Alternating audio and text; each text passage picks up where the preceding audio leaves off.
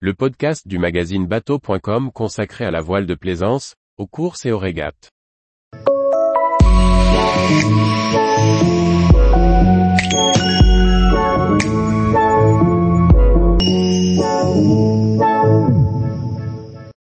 Fuerteventura, un paradis pour les sports nautiques dans l'archipel des Canaries.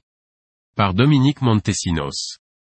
Après avoir abondamment profité des charmes de la Graciosa et de Lanzarote, quelques heures de navigation mènent le voyageur transatlantique à Fuerteventura, une île plus grande et plus peuplée, aux nombreux attraits. Plage de sable blond et météo clémente toute l'année caractérise Fuerteventura. Située à une centaine de kilomètres du continent africain, elle est la deuxième plus vaste terre du groupe canarien. Le Chergui, vent chaud venu du Sahara, participe efficacement à maintenir des températures agréables toute l'année. Les paysages quelque peu arides de l'intérieur ont sans doute contribué à privilégier les activités tournées vers la mer.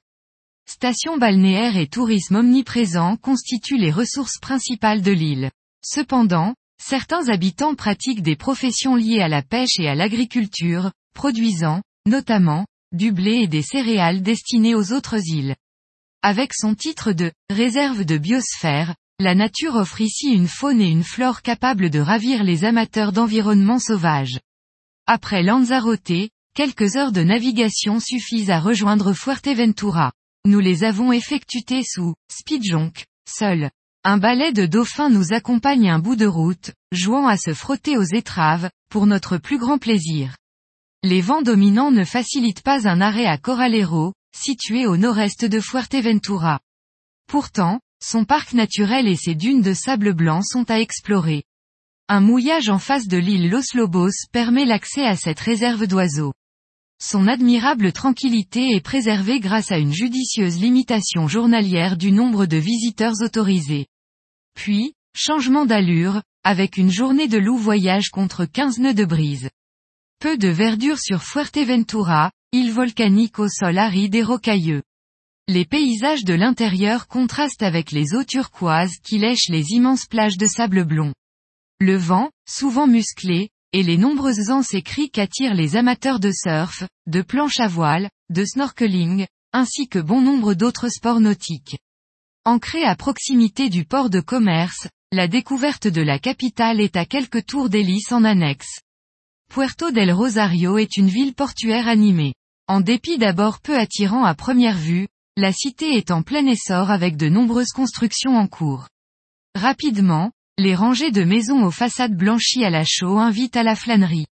Laquelle s'avère bientôt débordante d'attrait, en particulier grâce aux très belles sculptures qui jalonnent la promenade. La vieille ville mérite également le détour, avec un crochet par la grande iglesia de Nuestra Senora del Rosario.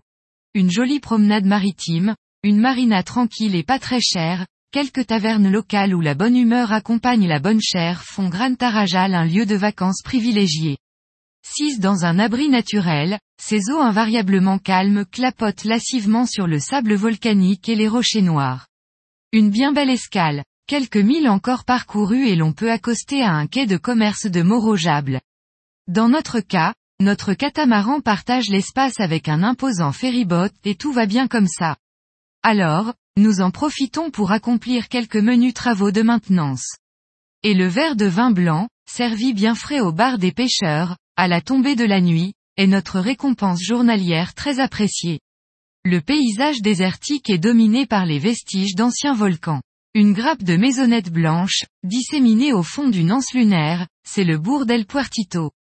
On dirait des cubes de feta dans un saladier de terre.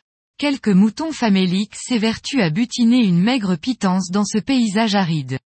À la pointe de l'île, c'est la dernière escale avant de larguer les amarres. Ce spot est très apprécié des surfeurs. Tous les jours, retrouvez l'actualité nautique sur le site bateau.com.